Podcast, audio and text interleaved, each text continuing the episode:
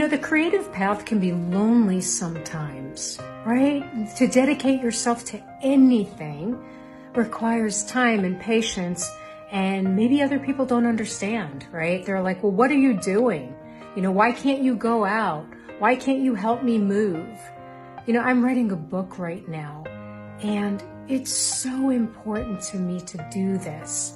And it's hard. You know, it means spending a lot of time by myself in my own self judgment, in my own freedom, in my own head.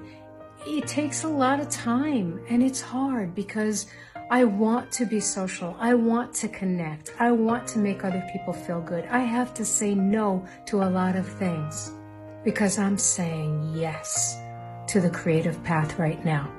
So if that's where you are, I'm sending you so much love and energy. And if you ever want to create with me in community, let me know. Short Cast Club